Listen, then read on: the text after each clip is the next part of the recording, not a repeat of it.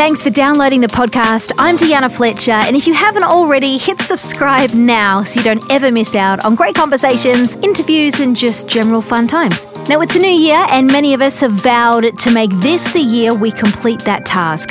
Learn that language, get fit, or take up the new hobby we've always been keen to try. Perhaps for you, this is the year you're determined to learn to cook. Well, apparently, there's a lot more that goes into the art of cooking than just knowing how to make great food and ingredients and things like that. How do you break into groups that are perhaps tight knit and create community when you've moved to a new place, for example? Well, according to my guest today, the answer may lie largely in consistently laying a table creating space for people, pushing past a need for everything to be perfect, and the simple practice of extending an invitation, it's so much more than cooking. Bri McKoy is the author of Come and Eat, a celebration of love and grace around the everyday table, which is out now, and she writes regularly on her food blog, oursavorylife.com. Bri hasn't always had a passion for food, though, as she describes herself as more of an accidental cook. Well, I did not start cooking or even learn to cook until after I got married. And that was at age 26. And basically, I just figured that we would eat out every night. and my husband, after about, you know, three months of this, my husband sat me down and was like, yeah, the budget isn't going to support this, and we need to learn how to cook.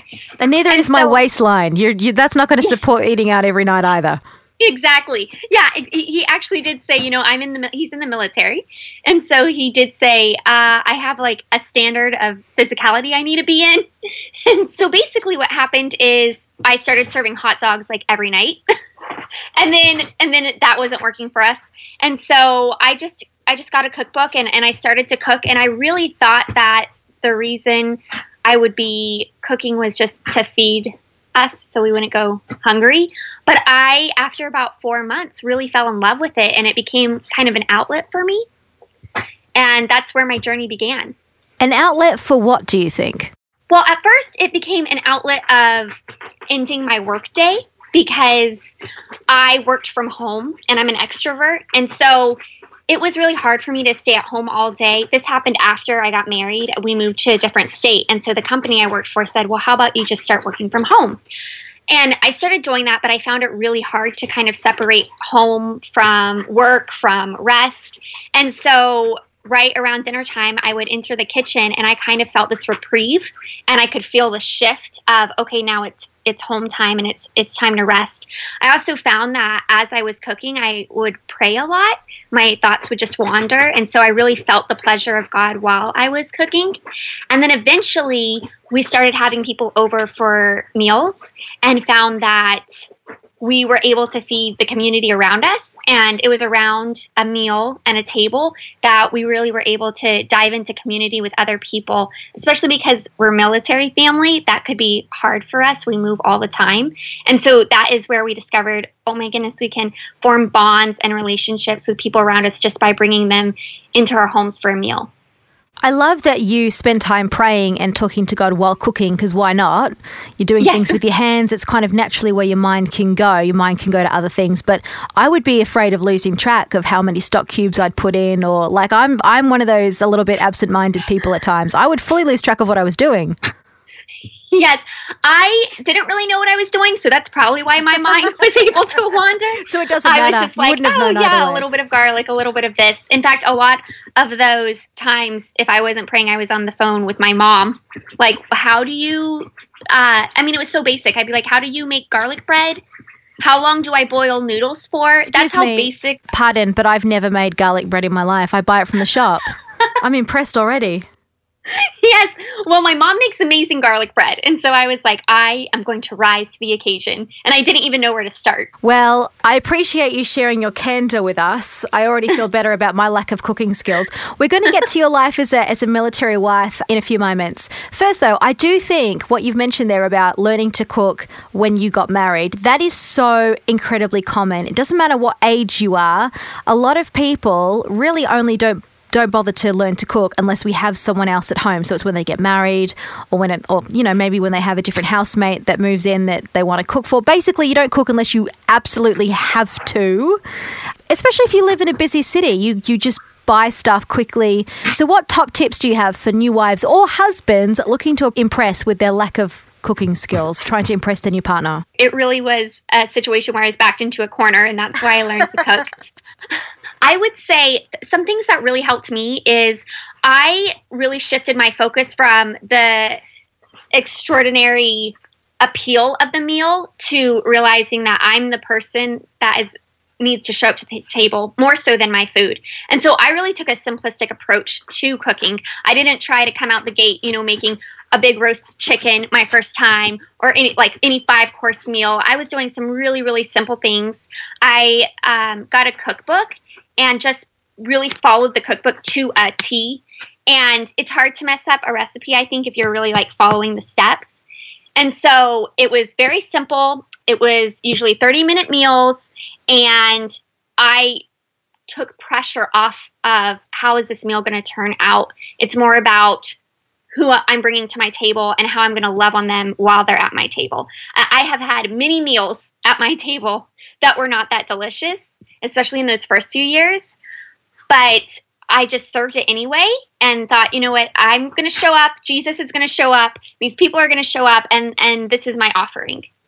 But see, that's so incredible and so true that food really does bring us together. You you do write, as you've been talking to me about today. You also write online and in your cookbooks about gathering around the everyday table. So, what does that mean to you? Yes. So, the everyday table is something that I also had to come to grips with. I really felt that when we bring people to our table, it's because of a celebration or it's because of some kind of occasion. And I, really, Jesus is the one who changed my perspective on that because I started seeing in the Gospels all the times that he was showing up to the table around a meal, just every day. You know, it didn't have to be a special occasion. And realizing that, hey, I'm making food every day anyway for my husband and myself. Why not invite someone over? It doesn't have to be special. It doesn't have to be a big hoopla. You know, we could be having something as simple as like chicken noodle soup and and bringing them every day to our table and not just trying to limit the times that we're bringing people on our table. And so that for me also meant like it doesn't matter if my house is clean. It doesn't matter, you know, if I forgot some ingredients. I've had that happen actually recently and it was like the people are still coming over. We're not canceling. Um it's just continuously showing up every day. Wow, you are brave to have people around your house when you know full well that it's not clean. So many people though would cancel because because they've oh I've had a busy day, I'm tired. My house isn't. I can't. If there's, there'll be little things that make you cancel or make you just think I can't do that today. So you're saying push ahead anyway and prioritize being there for people, regardless of whether you think your life is super together or not at that point. Absolutely. And I think that's really when you kind of see Jesus come through is is when you don't have all of that together. In fact, just a few weeks ago, I had planned to make this really special meal for some of my close girlfriends that were going to come visit. My husband was out of town. And I was so excited about this. I had talked it up to them, and, and we were just going to have this really beautiful night. And about it, the meal takes like three hours because it's in the oven for an hour and a half. And right at the last minute, I realized I was missing a main ingredient. And so I, in in a rush, just ran out the door to get this ingredient and locked myself out of the house. And so I'm locked out of the house. I don't have the ingredient I need. I was making pasta alla vodka, and I did not have the vodka. And so I I was I was completely like, what do I do? Um, someone who had had a spare key, I thought they'll be back with the spare key. It'll be fine. They never showed up. So about 20 minutes before my girls were supposed to arrive, and I'm sitting on the front porch, just like, well, they're showing up, and not only do I not have food, I can't get into my house. I text them and said, Hey, just a little FYI, tonight might look a little different. I can't get into my house. I don't have the main ingredient for the dish. And they were like, Okay, cool, we'll be there. We're, we're still coming. And they came, and it is one of my favorite memories. We we actually found an open window and I climbed through. they came in. You found one or you made an open window? You created we, one. We may have kicked something through. but But yeah, it's one of my favorite memories. And if I wouldn't have allowed them to still come over in my mess, I would not have that memory. What are some of the stories or some of the incidences that have occurred around a table for you that have been a surprise where you've laid a table not entirely sure what's going to go down? Maybe you were in the mood, maybe you weren't in the mood, but it's it's ended up being a really memorable occasion. I would think that a lot of stories and a lot of conversation happen around the dinner table. Oh, yes. There's one story um, that I will always cherish, and it's about a Bible study my husband and I had chosen to host. And we were really excited about it. But for a few months, as the Bible study was going on, we realized people just weren't really opening up. And we were meeting, the leader of the Bible study wanted us to meet around 8 p.m., so after dinner time. And three months in, Jeremy and I realized, you know, we don't know anything about the people we've been meeting with for three months, except, you know, their favorite weather and what foods they don't eat, um, which is a typical, you know, conversation that you can have. But it wasn't going any deeper than that. And so we reached out to our Bible study leader and asked if we could start meeting around a meal and that Jeremy and I would provide everything. People just, all they had to do was show up. And thankfully, he agreed to that. And the first night that we met over a meal, the people in the Bible study opened up to us about such horrific things they were going through that we did not even realize like that they were walking through. You know someone was walking through a divorce another one was walking through a miscarriage another one was walking through infertility and we had never for three months we had been meeting and none of this had ever come up. And then the minute we fed them a meal it was like something broke open in them. And that's why we believe so much in bringing people to the table. And i think that's really what jesus showed us as well. Yeah and the interesting thing about the Bible stories that we read, there are so many stories in the Bible of Jesus and his disciples and various people coming together in various people's houses, having a meal, and the conversation is recorded and perhaps who was there, but what they ate, not so much. So, as a cook, uh, how important is the food that we serve all that important? Like, does it make you feel like, oh, it doesn't really matter because it's really the conversation is the end product and the fact that people feel welcome, that's the end product? I honestly do not think the meal matters that much at all. I really think I've seen amazing things happen around our table when all we had was, you know, a, some cheese out and some crackers. And I've seen amazing things happen around our table when we've had, you know, a huge feast.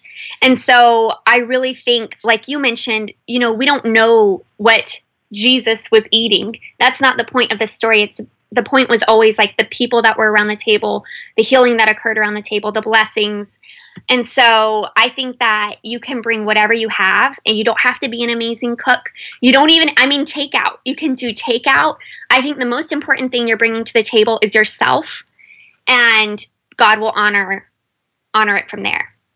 Well, that's just so valuable. And even one of the other things that can be really difficult for people on a practical level, and I've I know many people who've stressed out about this, especially if you, do, I mean, even if you have a lot of cooking ability, but if you have n- little to no cooking ability like me, yeah.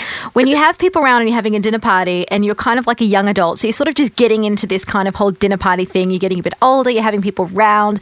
And nowadays, everyone's like gluten intolerant or paleo or vegetarian or vegan. It's like, how do I create a space that's welcoming to everyone without driving myself absolutely batty before they come because they all have different dietary requirements? Like, how do you manage that? That is so true. And actually, in my book, I have 21 recipes. They're weeknight meal recipes, and they're all paleo optional. And the reason I did that is because a lot of people nowadays have gone gluten free or paleo or whole 30. And so I wanted to create really simple meals that where you know you can turn it paleo by just omitting these few ingredients. It's still going to taste great. Um, so i always have those kind of recipes in my arsenal of just like you know i can i can meet this really quickly. I already have these weeknight meal ideas.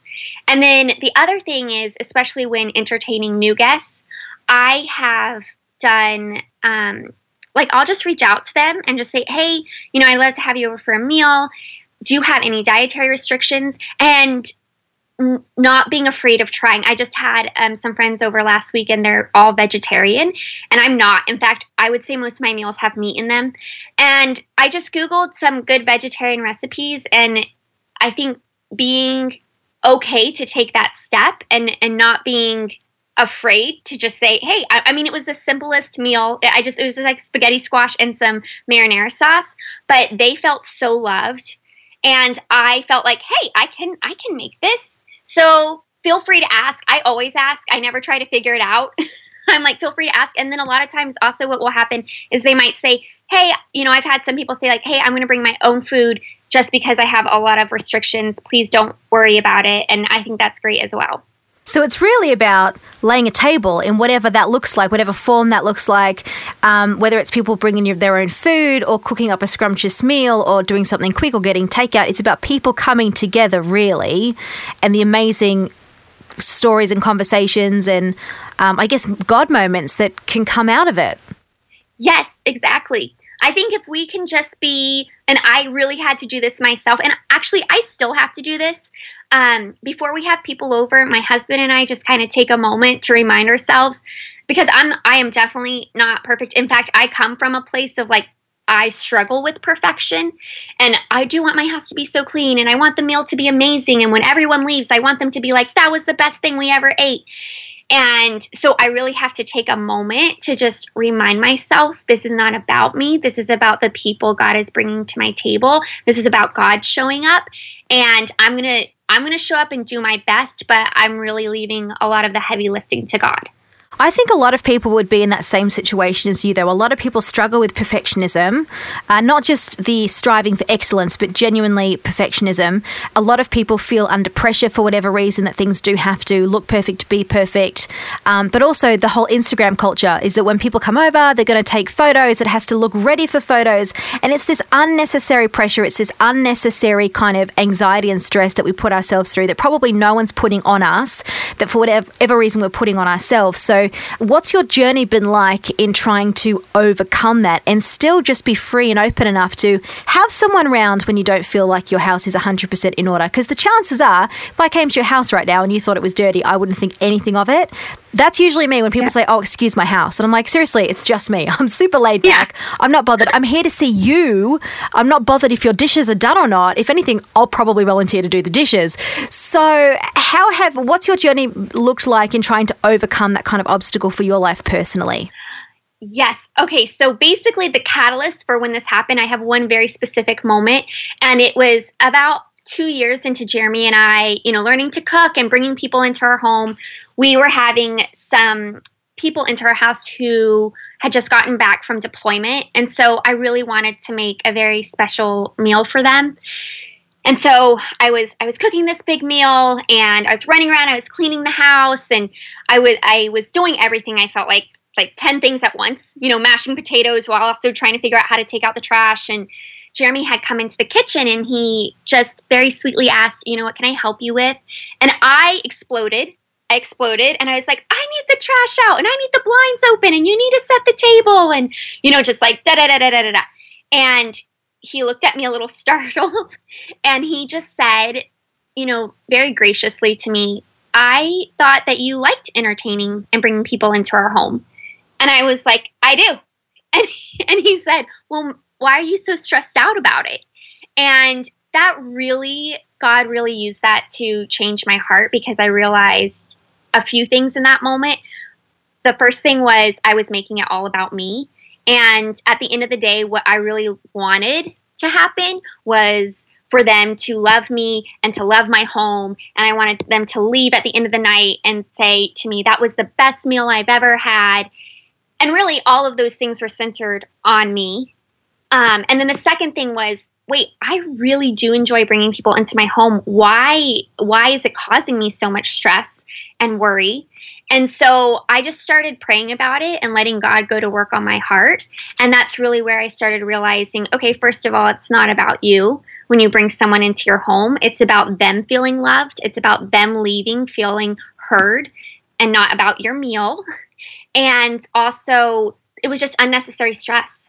Like you said, um, I don't think people realize when my house is dirty or not. I have gone into so many people's homes myself, and I've left and, and they've texted me like, sorry, the house was a mess. And I was like, I didn't even realize that. I just had such a rich, fulfilling conversation with you. Your house was literally the last thing on my mind. And so so those are the few things that changed in me and just continuing to pray before we bring people into our home that God will, you know, make sure that the focus is off of me and that I can honor him and really show up for the people who he's bringing into my home. Well, let's talk a little bit as you've been talking about setting the table. The way you met your husband, a little controversial or a, or a little different for some, but certainly your friend, you'll see what I'm doing here, yeah. lay yeah. the table for you uh, in the sense that your friend was like, um, I've met the guy you're going to marry. And if somebody said that to me, I'd be like, mm, I think I'm capable of choosing myself. Thanks. Or God can speak to me directly. Thanks. Uh, what was your reaction when your friend said, This is the dude you're going to marry? I know him. I've met him. And you hadn't met him before. Oh, the exact same reaction you would have had. I, I was just completely turned it down immediately and said, uh, I don't think so. Um, especially when she started explaining him to me. He had already lived in Florida and I was living in Colorado and he was in the military and he was getting ready to deploy and I just completely wrote it off and just thought that I don't even understand why in the world you would think that he would be my husband. And and then a few weeks later she actually ended up sharing it with him because i think she realized okay no i'd be so upset. I'd be like dude no calm down I know. I she was so on a mission, and he he had this exact same reaction. He he said, "No thanks." Um, and you know, she just said, "You you guys need to meet. You need to meet." Was her meet like you just need to meet? And I said I had originally said no thanks, and then she went to him and she's like, "You really need to meet." Uh, Bri and and he said no thanks. He said, you know, I'm getting ready to deploy. Girls are the last thing on my mind right now, and so we both she so to her she she thought this isn't happening uh, but I end up coming over to her home one day and she was Skyping him because they're really good friends. And we met on Skype and we were really interested in each other. so we just started talking from there. And so it is crazy it worked out that way. Basically, online dating, but through the initial contact being a friend who actually knew you both and thought you would get on. Yes. Well, I love that. Let's talk a little bit though about the fact that you you've already mentioned a couple of times your husband was looking to deploy when you first heard of each other.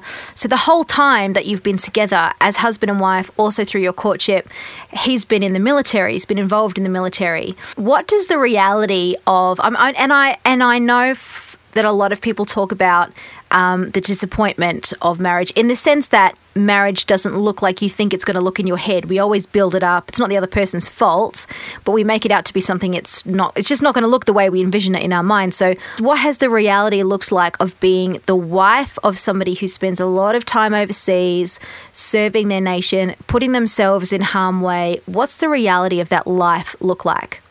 Feel like. Well, it is very hard. That it is very hard. It's it's never gotten easier. It's and it's never fun to say goodbye to your husband. He was just deployed this past summer.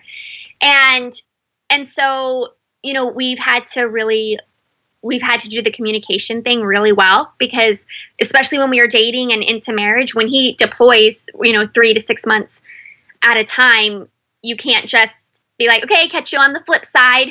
we've had to really learn like okay we need to be intentional about communication. We need to be intentional about being very honest and open with each other. And i think something that has really kept us you know getting stronger and stronger through it is the fact that the minute when we move somewhere different we just moved to california two years ago from south carolina and our prayer is always about our neighbors and as soon as we move, we dig deep fast because we know we're only going to be here for a few years. So originally, I had thought, oh, we're only going to be here for two years. Why are we going to spend all this energy trying to find a church, trying to find community when we're just going to get up and leave? But we realized very quickly that our marriage needs that community very, very desperately. And so we, that's what I love so much about bringing people to the table. As soon as we move, we know that it's integral to our marriage that we have people in our lives pouring into us, people we're pouring into, especially when Jeremy is deployed. And so we immediately open our doors. We don't wait for the neighbors to come to us and say, Oh, you're new. I think it's easy to get that mentality of, Well, I'm the new person. People come to me. No, we don't wait for that to happen. We just we move in and we open our door and we we go out and we start inviting people to our table.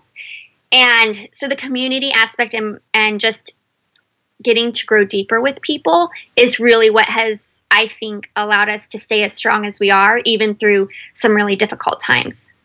That's amazing though, because I think that so many people would certainly think when you move to a new area and you know it's for a limited time. I've had plenty of friends in my life say this to me oh, well, I'm only here for a short period of time, so why really bother creating really deep and meaningful relationships, da da da da, when I, when I know I'm only going to be here for a year, whether it's going to university, whether it's moving somewhere temporary for work or work placement or something like that. Also, when you move to a new place, building community can actually be really hard. Depending on where you are, it can be more difficult than like in the country to a big city, maybe the different challenges. One might be easier than the other, I don't know. But how do you keep pushing on if you're struggling to make community and connection in a new place?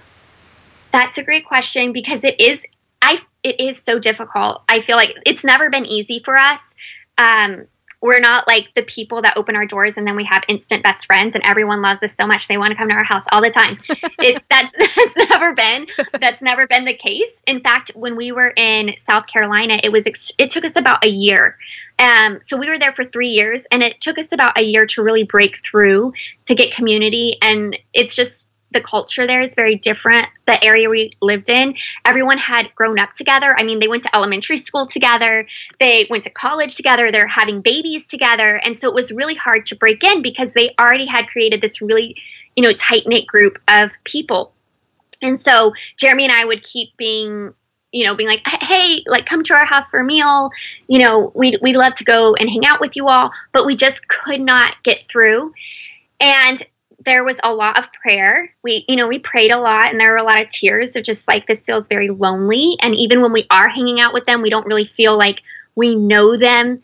And so that is again when we really started just saying, you know what, we're bringing people to the table every night. Like we we can't be messing around here. And so we just started bringing people to our table constantly.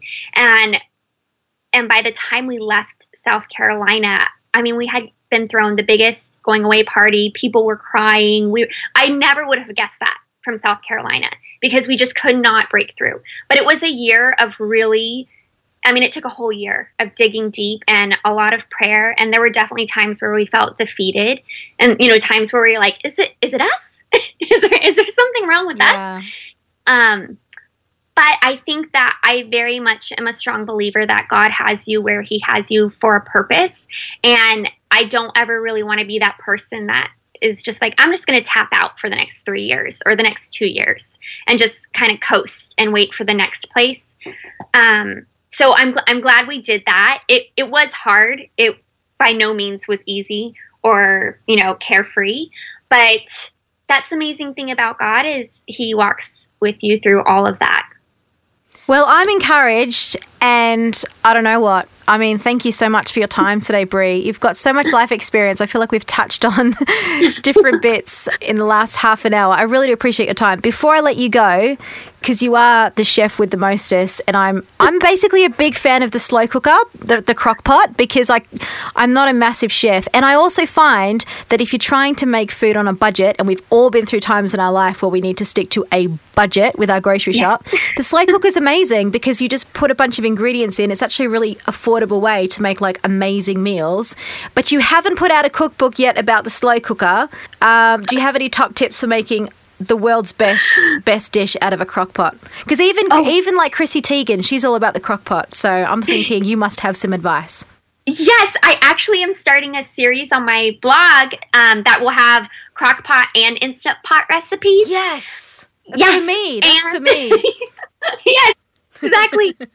and I do have a recipe in my book called The Easiest Two Ingredient Roast. And that one has like soared in popularity because it's literally a roast and then a jar of pepperoncinis and a few garlic cloves. And it is it is so tasty. It's so tender and it's very versatile. You can make tacos with it. You can make a burrito bowl. You can serve it with roasted veggies. And so people have really that's the one recipe in the book that people have really like just talk about. I hear about it all the time. Well, that's good to know. Thank you so much, Bri. I really appreciate your time and I really appreciate you being so candid with me and sharing some of your experiences. Um, for people to find out more about you and what you do and get a hold of some of your amazing recipes, where should they go? The easiest place to find me is on Instagram, and I'm at Bri, B R I McKoy, M C K O Y. And from there, you can get to my blog, which is oursavorylife.com. And on my Facebook page, which is also Our Savory Life, is where I do my Facebook Live cooking videos. See, you're savory not just in your cooking, but I think in the richness of your life as well, from what you've told me. Ah, so thank, thank you very you so much, much for sharing. No, thank you very much. Thank you. It was such an honor to talk with you. Thank you. Huge thanks to Bri McKoy for speaking with us today. There's more soon, so do check back with us later for another conversation and be sure to subscribe so you don't ever miss any updates. And as always, get in touch on Instagram, Twitter, and wherever you most like to social with your thoughts on how today's conversation may have helped you or with suggestions of what you'd like us to talk about in future. Thanks for listening.